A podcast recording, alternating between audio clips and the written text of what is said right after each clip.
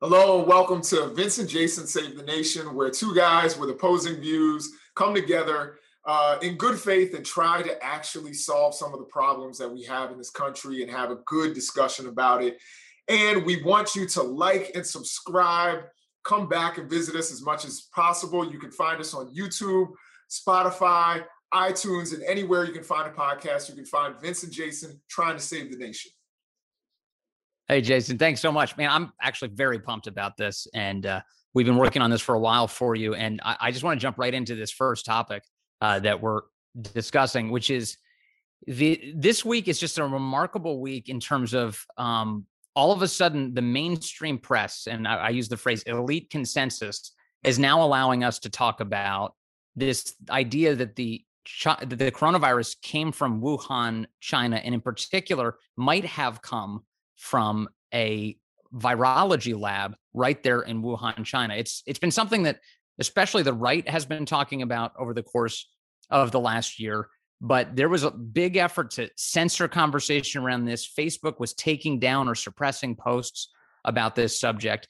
And major news outlets were dismissing this as nothing more than a quote debunked conspiracy theory for most of the pandemic, despite the fact that there were some people like Senator Tom Cotton who very early on said, look, this is a very reasonable line of inquiry. This is the kind of thing that we should be looking into. Uh, what do you make of the way that this came out over the course of the past year, how it was downplayed, and how all of a sudden it seems to have achieved some sort of mainstream appeal, and at least in conversation? So I, th- I think Vince, we have to actually look at the context for for everything and how this came out and why certain uh, you know Facebook and other platforms uh, were suspicious of this kind of discussion. And I think it goes back to the last time we had uh, an epidemic or a pandemic, um, you know, really, I think, significant cult that shaped our culture the way COVID 19 has. And I would say that's HIV. And when we had that going around the, the world um, and claiming lives around the world, one of the things that we know was that there was Soviet disinformation that came out during that time uh, that basically was saying that the US had created HIV in a laboratory. So, with that kind of disinformation, you know, people are going to be a little more vigilant in terms of what they're actually going to accept or, or, or you know, being careful about disinformation campaigns that are meant to, uh, you know, particularly between two nations that are political rivals. So, you know, the US obviously is a rival of China, just like the Soviets were a rival of the US at the time. And that was the different disinformation that came out of the 1980s. And we have to remember, Dr. Fauci uh, was a hero of the whole uh, HIV epidemic, um, and the and you know how he kind of advanced, uh, you know, the things that were going on, the public health concerns that were going on during that time. So obviously, a lot of people who were around during that time we're like, oh, not again. The other thing that we have to remember is that the historical basis for a virus to jump from animals to humans is really high. That's how it normally happens. So again, HIV, that's how it happened. Went from animals to humans. Another Zika, Ebola, the and the original SARS. Mm-hmm. You know, of course, we're dealing yeah. SARS COVID uh, two, you know, the original SARS came from animals. So it yes. was logical for a lot of people in the scientific community to say this came from animals. I don't think anybody, uh, you know, kind of contrary to what you stated earlier, I don't think anybody was going around saying that this didn't start in Wuhan. I think pretty much we agreed about that. Yes. Everybody agreed about that. What they said was that it came from this wet market. You know, mm-hmm. that was the theory. And people were eating things uh, that they probably should not have eaten or should have cooked better or whatever. That's the claim. yeah, um, although although they haven't. There, first of all, there were no bats actually sold in that market. That was one of the things that came out uh, eventually, and yeah, it was kind of interesting. It's like you know one of the ways I've seen this uh, Wuhan lab theory downplayed, at least it was last year, was like, well, this is part of the, what was being alleged to be a racist theory. So if you ascribe it to sort of Chinese recklessness, then that somehow is a, is a racist uh, theory, which I think is preposterous because if you were going to pick two theories and say, okay, which one has higher racial connotations, it'd be that poor Chinese people in a wet market didn't know how to handle live animals and then ended up getting the planet sick. That seems like the one that we'd more peg to the to the like in terms of like measuring which one's more of a racist thing. So setting that aside, because I think both of those ideas are preposterous. It's looking at like the reality of look, you've got this high level bio research lab, the Wuhan Institute of Virology, right down the street from the lab in question. We've known for not all year, but we've known for some time. Australia found this out, and then it was the State Department put out a report in January of this year that several of the researchers who were working in that lab got sick in November of 2019. Yeah, three of them.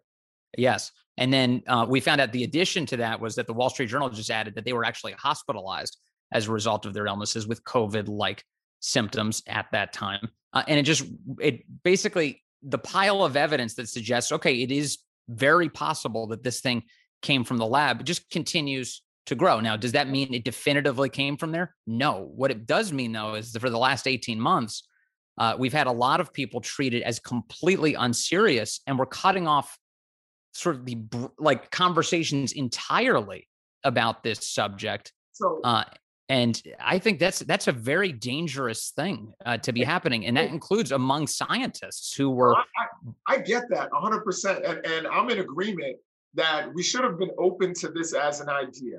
Maybe and and many scientists still believe it is very it is probably more likely uh, that this jump from from human from animals to humans. That's probably the more likely scenario. There are lots of scientists around the country who are saying that.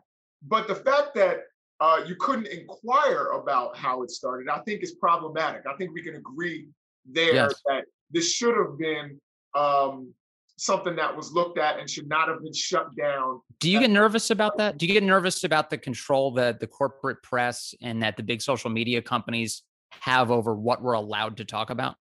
I, of course, I get nervous about not only what we're allowed to talk about, but I also understand the nervousness about what we actually talk about and what you know certain entities are talking about that put people in danger that are like you said completely preposterous like you know pizzagate and like qanon and all these kinds of theories that become dangerous. So it, it's this it's this scary kind of balance that we have. We don't want to shut down conversation but again with the wuhan situation it wasn't the fact that it came from China, that people were afraid uh, in terms of or calling, you know, for more racial sensitivity. Number one, it was the president of the United States who be uh, who below the the dignity of the office was calling it the kung flu, you know, which obviously has racial. You didn't think that was you didn't think that was funny, kung flu? Uh, there are a lot of racist things that that might actually be funny. you know what I mean? That doesn't mean that it's right. it was a little, it was a little hackneyed actually. By the time he used it, like a lot of people had already used that joke. So I, I was like, you know, it was you know, it's cool for the president of the United States to do that and waive uh-huh. the dignity of the office. Okay, but you I mean, it's it wasn't, but it wasn't a surprise to you that Donald Trump of all people oh, yeah, decided no, that I mean, that kung flu was like a good line. Yeah, no, no, no, no. Of course. I mean, Donald Trump. If, if Obama had done that, I'd have been like, what actual F. He, I couldn't. I, my jaw would drop if if Obama had done that. My jaw would drop because yeah. it, it would not be in character at all for that guy yeah, to, that to say, "Hey, the kung flu." It was. I'm kind of calling it the kung flu. I'd go a step farther. If it were a rumor that he said it in an office somewhere in the White House, which is two people, I would have uh-huh. gone nuts on it. you know yeah. what, I mean? like, what the hell is he doing that is below the dignity of the president? You don't say that kind of thing in public. But Donald Trump is like, yeah, I mean, I, I, I expect it, but he shouldn't have said it. And now we see, you know, I'm not making, no, I will make some sort of direct kind of uh, uh, connection between that and the rise in, in Asian hate, which is up 164%. Can you make that connection? Is it is it based on COVID? Absolutely. I, I think a lot of it is based on COVID. Why, in terms of anti-Asian hate, does it all of a sudden spike after we have a COVID where people are calling it the Kung flu and saying it came from China. You uh-huh. know what I uh-huh. mean? So again, I, I don't know if you noticed I was trying to do the it's it's hard to do the uh the Donald Trump mouth. The Donald Trump China. Yeah, I got it. Anyway, point being, I think the problem is not even saying that it came from China because we all agree on that. Yeah, of course. There's no question about that. Yeah, I mean, look, we we've named like almost every virus. We either name it the animal from which it comes or the region from which it comes. Yeah, yeah it's not unusual. I never had a problem with calling it the Wuhan virus, right? Because we know it came from Wuhan. Yes. Uh, I now the the thing that I think was problematic about this whole thing and why people were really quick to dismiss it was there were people who all of a sudden jumped to the conclusion not that this was a mistake, not that this was even incompetence, but that it was intentionally done, or the mm-hmm. virus was intentionally released by the Chinese. So the theories was that it was intentionally released by the Chinese. Yeah. Discredit Donald Trump. Okay, so this is where this is of you know absurd. There's this no- is where the media this is where the media did a real disservice to this story. So when Tom Cotton initially came out and said that this needs to be examined given the proximity of the lab and the type of work that they were doing there. He was knocked down by the New York Times as spreading a conspiracy theory that had been debunked. And the way that the sleight of hand the press would often use was that they've already, there's no evidence that this is a bio weapon, they would say. And that's not that's not what he said. He never used those words. He never said it was a bio weapon. And we would get this sort of uh, deeply politicized news coverage that had nothing to do with the specifics of the allegation, but people were so scared, meaning the institutional press was so scared to begin to have this conversation. And the reason for it, and I was very struck by almost the honesty of, of these assessments this week. I saw it in three places NPR, the Washington Post, and the New York Times all said the following that because Donald Trump was president and because he was one of the people saying this, in addition to Tom Cotton and Fox News, that scientists felt a pressure to basically take that theory off the table, to to to not give that th- uh, theory any sort of serious weight because of the political pressures they felt. Well, to not take it seriously. and I read the, the NPR piece and I missed that part. I did not see that at all. I, I and I and I'm very skeptical of that because you know, coming from a family of scientists, yes. I tell you right now, scientists do not make decisions based on politics. That's not what. Have you seen the CDC lately? Oh, have you? I think a lot of them were frustrated. Yes, um, I agree. Oh, oh, by the they, way, the rank and file CDC guys, I totally agree with you. And we've seen some reports about that, deep frustrations with the things that they were putting out. But I'm talking about like the guys who run that agency who are supposed to be doing it based on the science. How often has it been corrupted by the politics? Like all oh, the time. I, I think all of 2020 it was corrupted by the politics. Yes, you know, we, we could definitely say that, and I'm sure there's some spillover into into today. Um, I think that there, uh, you know, of course, we know that uh, the communication between some people in the science community and uh, the people making political decisions, you know, unfortunately politicized it in a way that for example, like I said with HIV, when you had the the Reagan White House, and I trust me, I'm no fan of Ronald Reagan. You know, I'm probably less of a fan of Ronald Reagan than Donald Trump because at least Donald Trump can be funny. Like, you know, Ronald Reagan. I mean, he kept politics out of science. You know what I mean? Or science out of politics. Politics out of science. I'm sorry. So he he was like, look, let's follow the science. Let's deal with this right. Um, you know, before it spreads and, and hurts more people. And let's get this under control. I think now we were in an election year. There were all kinds of political, uh, you know, uh, political implications to all of this, and it got politicized. And right now, we are seeing a wave of disinformation. So I understand you're indicting the mainstream press, and I'm mostly with you on that.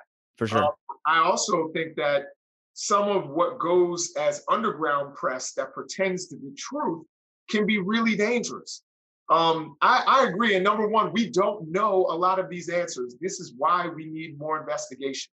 Right. So, for example, those three uh, scientists from Wuhan who uh, ended up getting sick, we don't know what they got sick with. Right. All a guess. People are saying they had COVID-like symptoms. They could have gotten the flu. Mm-hmm. You know mm-hmm. what I mean? They could have gotten many other things, uh, and we're not really clear on whether it was COVID. I think right. it's now become this kind of. That's uh, true, but they also got sick at a super critical time. It was right in the vicinity of of the outbreak itself, and I mean, if they were among the first guys who were sick, it is interesting. You know, China, to your point from before, it has been concealing a lot of the information here, not releasing the data, not sharing the blood samples, destroying information.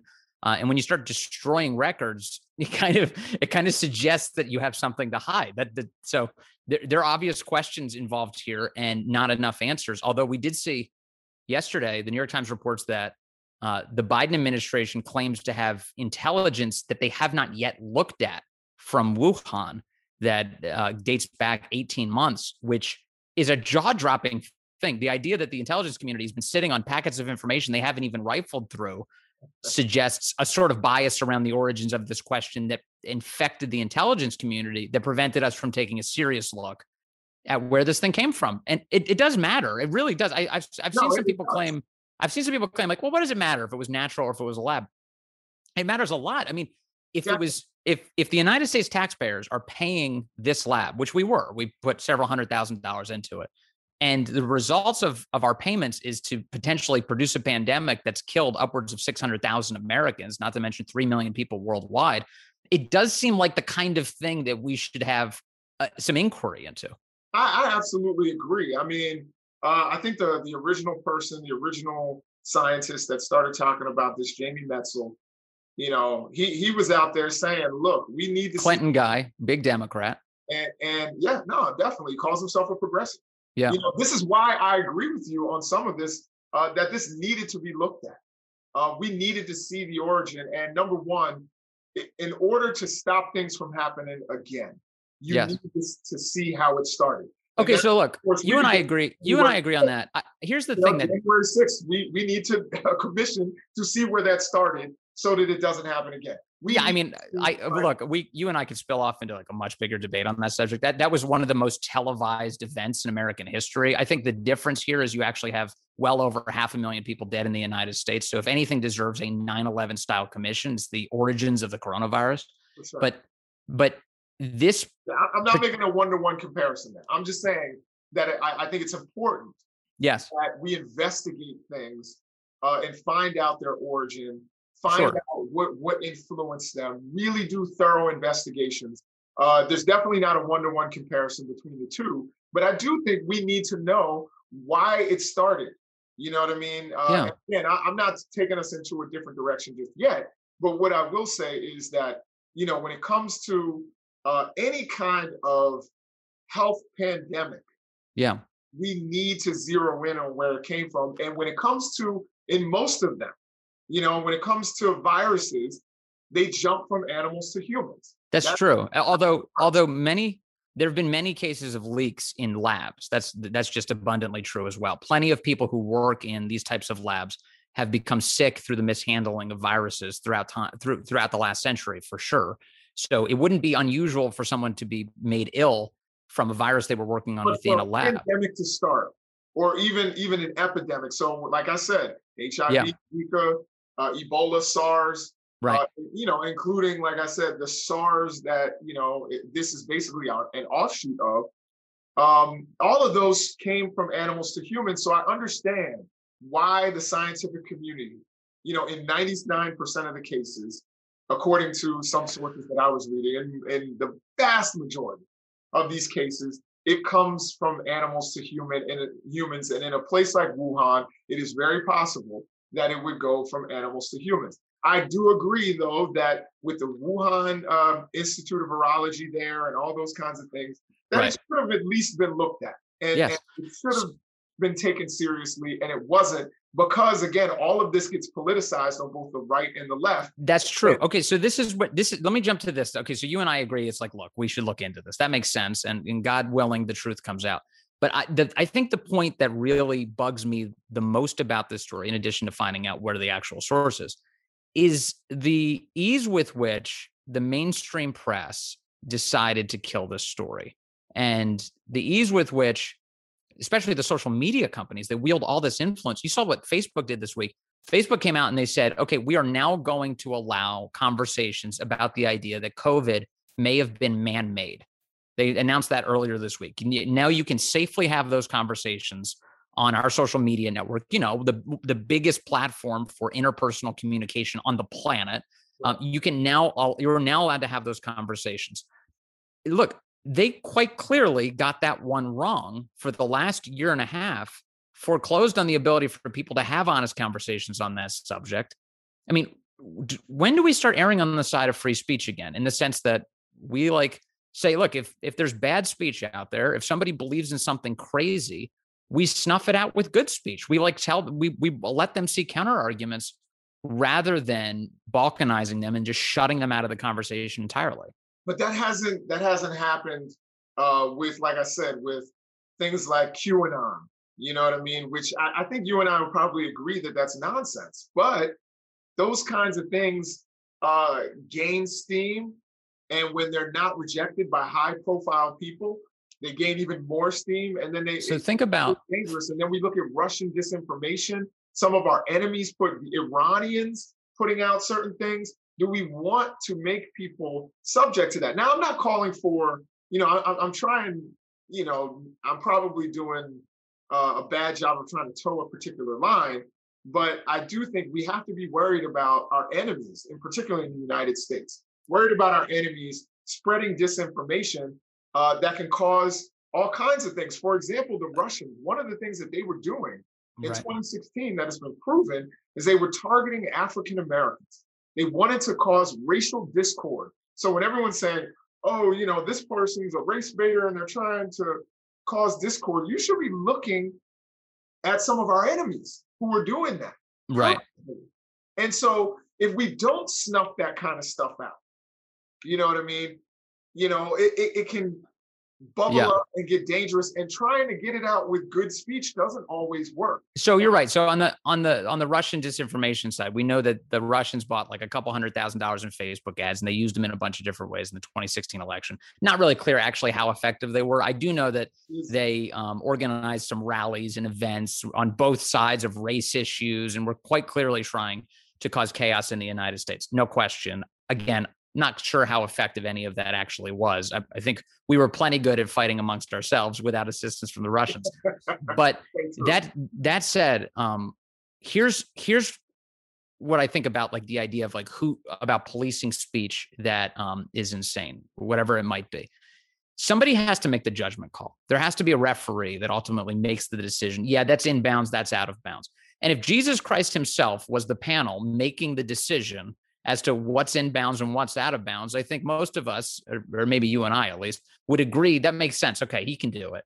But at what point do you say, you know, maybe it's not a good idea that I let Mark Zuckerberg be the referee on this subject or let any of the major corporate titans who who run these media companies be the referee on these subjects uh, it, especially with these social media companies especially with places like google and facebook and twitter at what point do you decide, you know, you know, maybe it's not actually in my interest for them to be the referee on what discussion is allowable? Because while for the moment you may think, okay, look, my conversations are safe because I'm not going to say anything that runs afoul of their rules. Eventually, though, the worm could turn, and you could see all of a sudden that, wow, all of you know, whatever Jason believes in, some percentage of it is not allowed to be said on social media. Are we comfortable with this? No, I, I, I definitely think that you know there there's certainly uh, needs to be free speech. I do think there is free speech, but you don't get a free platform for your for what it is that you say. So again, my, Mark Zuckerberg controls Facebook. Yes. So now, if you want to have a discussion about whether Facebook should be broken up, we can probably we can do that. I don't know if we have time today, but uh, I will say Mark Zuckerberg controls Facebook. He gets to say what it is that goes on his platform. Right. So for example, if I if you own a restaurant, you know, and I run up in your restaurant and I start putting Black Lives Matter flags up all throughout your restaurant. Yep. You're going to be like, look, I don't know, you know, maybe you're like, I don't have anything against Black Lives or Black Lives Mattering, but you cannot put that up in my restaurant. This is my restaurant. This is my platform. And I'm going to say what is acceptable and what isn't.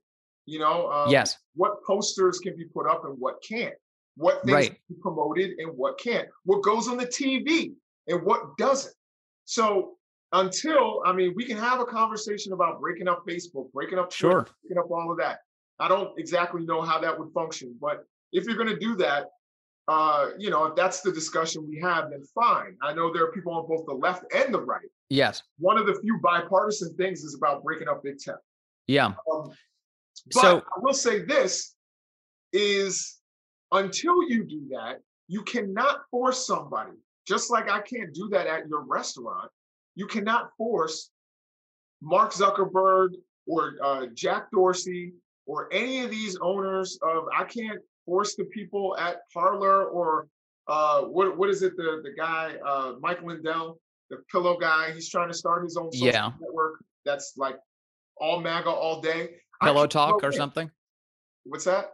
Is it called pillow talk? Yeah, something It's like not might be. I don't actually know what he's calling it. Yeah, but that that would be a great name for it. Um, you know, uh, I was gonna make a joke. You were saying you, you can't force him to say what you want him to say or allow what you want him to allow. You can't because it's their platform. Yeah. uh, So here's the thing you can, in some sense, I mean, you can use the power of government to open up these companies to litigation for their editorial decisions. So there is, there are ways. But Isn't that against your conservative values, Vince? You don't want government to come and intervene and tell people what they can and can't do, and what they My, can't use their platform for. And that that goes back to that um, that Supreme Court decision about the the guy with the cake. You know what I mean? Uh, you know, with well, here's the difference. Here's the difference between Masterpiece Cake Shop or, or Vince's restaurant where Jason wants to put Black Lives Matter flags up is that by virtue of that restaurant or that small establishment having someone force a message uh, uh, like on on them even if they disagree with it it doesn't actually affect the entire national conversation around a topic. So if facebook says okay look the lab leak theory nobody can talk about it on this platform and if you do we'll either suppress it or we'll ban you. And so the effect is that one of the dominant places the, the, the international commons where we all have these big conversations on facebook is precluded from certain lines of communication even occurring. And that has a distorting effect on what people even know, Jason. So it's like your ability to have knowledge is accrued through achieving it through the various platforms through which we communicate. So if Google decides, um, as they did, by the way, during the election, to shut off traffic to conservative news sites, they did do this. Uh, and you see all of them collapse beginning in the vicinity of, of April or, or May of 2020 the effect there is that those news sites can no longer meaningfully contribute to sort of the layman's perception of of the known facts in the world. So as more and more people gather facts at all these news outlets, the only ones that you get to consume are the ones that are given the blessing by Google. that's that's. I'm going to say that that's false. Number one, because It is it's true. And let, let me just respond really quickly and just Sure. that um, when they've shown the top pages on Facebook, which I'm not sure if the Daily Caller is one of them, but it should be now that we're there. Um, but the top page of visited pages on, on Facebook, it's things like Dan Bongino. Yeah. And, you know, it- it's literally seven out of 10 uh, in terms of political pages were conservative. The top posts you're talking about on any given day. I've seen this this go around. I can I can dive under the hood of that for you if you'd like. I my, Yeah. my point was was specifically about Google and and what Google did during the election. On the Facebook side, um, you know, there's certainly there are going to be some categories of sites that Facebook is favoring, others that they don't. And those individual posts that you're talking about, they're often shared by a New York Times reporter called Kevin Roose. He's a technology reporter there. And he'll share a daily list of like the 10 top most traffic links. And they often are, as you've rightly pointed out, things like Dan Bongino and Ben Shapiro, and perhaps a Daily Caller link or a Fox link. And they're disproportionately, at least as individual posts perform, conservative. That's totally true. And but the reason for that, as best we've been able to gather, is because when you have such a diversity of news sources all covering the same topic. So, say for instance, like today, Joe Biden is expected to release a six trillion dollar budget. ABC, CBS, NBC, uh, CNN, MSNBC, the New York Times, the Washington Post are mostly going to cover that story in almost the same exact way, with some slight variations to the actual reporting that goes into it. Right. So then what you'll get is a limited number of alternative sites, in this case, conservative news sites, who cover it in a different way. And as a result, just given the scarcity of that topic, that will get more engagement. That individual post will get more engagement. Um, that's the explanation behind what the phenomenon you're talking about. But regardless of that, let me just set that all aside for a moment. I just go back to my my core point, which is if you have these billionaires who can shut off an entire specific avenue of conversation it's not just about depriving that person of speaking because the, the company has that choice, which as you right now they do. That's true. It also distorts the public's ability to understand things. Like if you're equipped with fewer facts, then you're less capable of actually processing what's going on. Again, again, this is where it comes down to where uh, you know, where are you getting actual facts? When we look at some of those people, do, are, do you trust Dan Bongino to give you facts? You know, Dan? Yeah, most of the time, yeah. Wow. Whew. Uh, yeah, we're going to disagree there. But, but but Dan's also Dan's. By the way, Dan's not a journalist. Dan's Dan's a pundit. He's an he's a he's an opinion guy. Talking head. Um, no, but right. definitely where where there, there there are facts. I definitely don't think that if something is a reputable source that leans conservative, right? Um, I, I would say you know when you look at uh, the way you know stories are covered, something like The Hill is leans conservative. It's not you know it's not Breitbart which I, I don't even consider a news source. But if you look at like something like The Hill, that should not be blocked because they have uh, something that is, you know, uh, conservative or, or anti Joe Biden or makes Joe Biden look bad or makes sure. Harris look bad, uh, particularly if it's factual and backed in facts. But what we have seen are is dangerous disinformation that puts everyone in a dangerous position. So I think that what they were trying to fight back against is someone using their platform, be it someone who is domestic or an international bad faith actor, coming in and trying to drive the narrative in a way that is divisive and dangerous.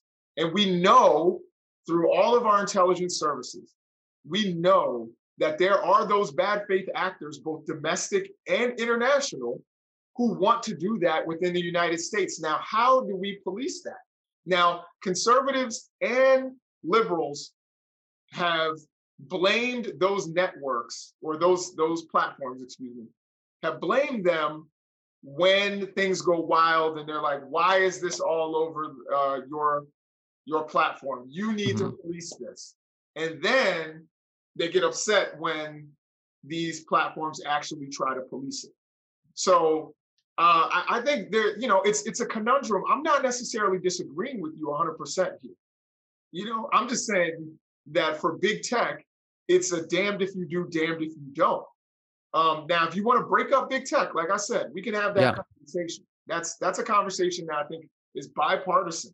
I just want to know how it would function. I'm, I'm not exactly sure yeah twitter well like uh like facebook for instance you know they've acquired everything i mean facebook acquired instagram government the government okayed that facebook acquired whatsapp the government okayed that you know facebook has basically um become a gigantic combination of some of the world's uh, most popular services and keeps on consuming more and more of them unto itself so that would be an example where I think some uh, politicians, I don't know if Josh Hawley's for this, but there's definitely some politicians are, yeah, break them up, break them up into their separate components. Google is a good example. Google's got its its ad program, it Google search independent of that. It's um, it's cloud computing services. So there's a bunch of individual industries that it's involved in that I think some of the people who are for breaking them up say we can break them up into those. Yeah, no, I mean that that's possible. Um, uh, but I, I really would go back to the point that right now, as they function right now, under you know under the leadership of people like Zuckerberg and Dorsey and all of that, uh, they don't owe people their platform. And, and again, you you know kind of dismissed my point about your restaurant and and the and the Black Lives Matter flags or whatever because of because of the scale. Yes, but let's say it's a local election. Mm-hmm you know, let's break this down. This is this is a local election or a local issue, and, and all of a sudden I come in and I make it so that your restaurant is literally covered in what it is that I believe. Right. And you say, look, I want to stay neutral, or I don't want to put that issue up. Yes. You have every right to do that because it's your space. Totally. And if I want to use your space, I have to use it based upon the rules that you have set. Now, again, what I think is an issue is if Google or any of these other platforms, Facebook, Twitter, don't make their rules known and plain and visible and readable. Mhm. They start inventing rules uh, as they go. That's where it gets problematic. You know what I mean? When you start inventing new rules or, or things that aren't seen in your, uh, you know, your standards of, of practice, uh, that's when I think that we have a real big problem. But other Well, than that, but I mean, but we know we know we're there. For instance, with Facebook, you know, um, James O'Keefe had a, a guy come to him this week who works inside of Facebook. They did a video together, and he explained that people who express vaccine hesitancy, uh, who say like, "Hey, I've heard you know somebody died from taking the vaccine," that Facebook was going out of its way to suppress that content, and they were used, giving people what they called a VH score, vaccine hesitancy score, to do that. And that's not something that they said publicly. They hadn't expressed publicly that they were attributing scores to people based on like sort of AI perception of of whether or not they shared the right combination of words. So would that be an example of something that you think Facebook should be more forthcoming with? Like, hey, I, I here's all of what we need more of, and, and just generally, and I think our, you know, the people who watch Vince and Jason Save the Nation, I think one of the things that we need more of in all cases, whether we're talking about vaccine hesitancy and on Facebook, right. or whether we're talking about policing, we need more transparency. You have to make your rules known so I know how to operate by them. Yes. Now, again, with, with the vaccine hesitancy, let me just say, you know, anecdotally from my experience, uh, I've seen lots, and and you know, in the African American community and African American Facebook, um, as fictitious as that concept is, um, Is there? I didn't realize that. Eh, Man, well, you amazing. know, the people talk about Black Twitter, or, yes, yes. I know. I'm teasing you. or you know, all of that, but there's a lot of vaccine hesitancy, a lot Sure. of posted, and I've never seen any of it, you know, get blocked or somebody say, "Oh, you know, I was in Facebook jail because I, I put up this idea." There's all kinds of posts uh, that say this vaccine Right. kill black people, which is absurd again. You know what I mean? You know, rich white people in Florida were leaving their communities and going to black communities to take the vaccine. Uh So huh. you think that all of a sudden the government, you know, boogeyman is making these vaccines that will, you know, kill black people, but you know, they're using rich white people and their collateral damage? Like, that's not how this works. But this is literally the kind of stuff that was allowed to go and and uh, sit freely on Facebook, sure. and it, it it didn't happen. Now, I'm not saying that this whatever this story that James O'Keefe put Yeah. out there is completely false, but let me just say anecdotally, I certainly did not see that. I saw lots of vaccine hesitancy. Yeah, no, you have no, you totally. You know what you've seen. You don't know what you haven't seen. That's for sure. So, I mean, but my only point is like, obvi- obviously, if you're going to build an algorithm, it's going to have all sorts of secret trapdoors and adjustments and things that they've made. And and Facebook is not clear. I mean, right now, just so forget that one news item. But if you just wanted to go find, okay, what is Facebook's eh, algorithm? What will it deliver? What will it suppress? You can't find that. They won't. There is no clarity on that subject. Uh, very little that's public facing. So that's the kind of thing that they should be more forthcoming about. My the reason I'm I'm so big on this in particular is, unlike say a restaurant, no matter the actually no matter the scale, the, the central mission of the restaurant is to serve food to its customers. The central mission of Facebook is to provide a communications platform, and not just any. It's a monopoly. I mean, it is the most dominant interpersonal communication company on the planet, and so as a result, it has a heightened responsibility to have communications that authentically reflect what people are trying to communicate among so one where's the another. line, Vince? That that's that's my only question to that. And I'm not Okay, so I'm not so necessarily disagreeing with you, but but I'm saying that again. Uh, okay, let me ask you this. Let me let, stuff or the or the uh or the Pizzagate stuff where literally a guy because he was reading and seeing things on the on the internet from you know some people who I won't name because they're internet trolls put videos on the internet right. and had people you know and a guy watches that kind of stuff and shows up with an AR-15 asking where the kids are and wanting to go to the, the basement of a building that doesn't have a basement. So if the institutions Where is the line? There's a bit a bit of a chicken and egg quandary going on here because if the institutions around us are constantly suffocating conversations, including legitimate ones, then eventually people start acting crazy, right? Like radicalism is a product of suppression and censorship. There's no question about that. So when when people are borne down upon by our institutions and constantly lied to by our institutions, eventually what happens is you get some people react in radical ways. That's one. Now, two, on this issue of the line, I mean, you would agree that there's an economic line that we can call a monopoly, right? Like eventually a company can consume so much power unto itself that you would agree that monopolies exist, no?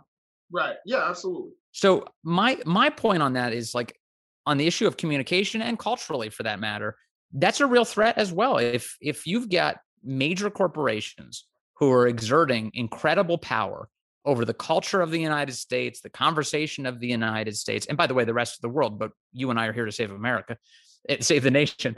If they're exerting incredible power over all of those things, and we never elected any of them, and there's really no recourse for us uh, other than to use the the levers of government to stop this, like why shouldn't we? I mean, wouldn't it be a good idea to protect the interests of this country.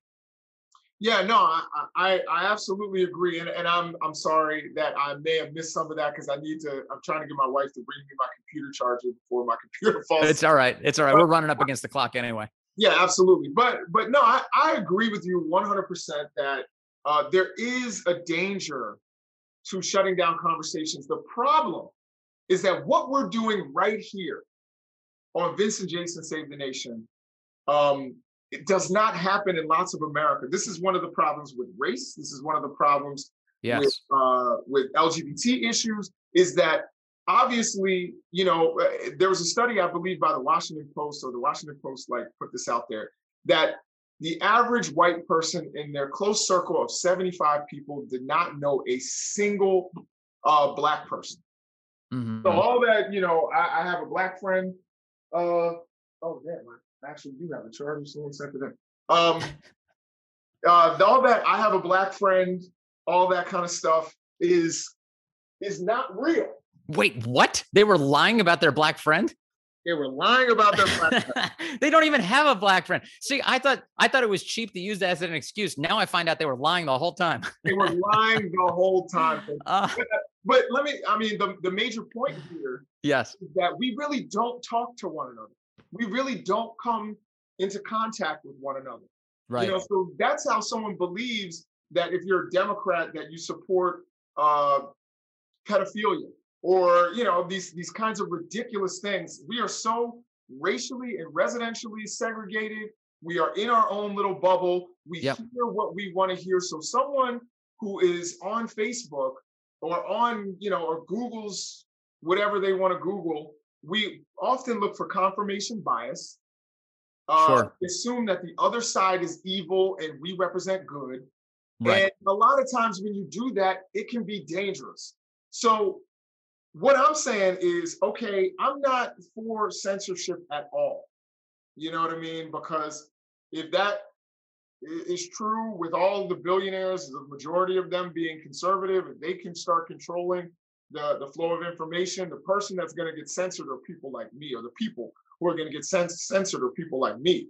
So I'm, I'm definitely not supporting uh, shutting down conversation. But number one, we have to have conversation. And I don't think that that happens in America. This is why our yeah. show is so unique. And this is why we would like for you to like and subscribe uh, to our show on Spotify, go watch it on YouTube, share it around. Yeah. Uh, and hopefully we can actually, in the comments, we can actually have real conversations and not say, well, that guy's an idiot or that guy, that Vince guy, I hate his glasses and he's stupid. And you know, yeah, that guy, he's a liberal, you know, who I hate. You know, we can actually go through and actually have conversations because that's what's missing in America. Totally. And, and right now we're we're in so many vacuums that these dangerous ideas come up. And the question for all the big tech, you know, is how do you deal with that? We don't want to be responsible. And, and will we become liable at some point, uh, whether, uh, you know, financially or just morally, when the next mass shooting happens or something happens because somebody believes some crackpot theory, or when people run up and actually do find Ilhan Omar or uh, AOC in, in the Capitol. What will be our responsibility under those circumstances? So again, that's what I think the big conundrum for big tech is. Uh, hopefully, big tech will allow you to find Vince and Jason Save the Nation, and you will like and subscribe, share it around, share it on Facebook. Tell I sure hope so. Because if this because if this conversation isn't safe, I don't know what is. Jason, right. Jason, I, I, really enjoy talking to you, man. I we disagree on so much. We agree on a bit too, actually, and uh, and I think this is going to be a very productive uh, conversation that we're going to have over the next, I don't know, let's say a couple years. Absolutely. Let's hope more than a couple of years. I'm trying to retire on a beach. Um, Me too, brother. And we want you guys to, you know, who are viewers and, and who are listening to be part of our conversation. We're totally excited about moving this forward. So, like I said again, like, uh, subscribe, um, you know, stay, get your notifications ready. We're going to be dropping more content more often every Monday, Wednesday, and Friday. Uh, we will be giving you more Vince and Jason Save the Nation. And if you have ideas, put them in the comments. We'd love to hear. We're going to be reading those comments. We may even respond. So thank you guys for listening, for watching, and we'll see you next time.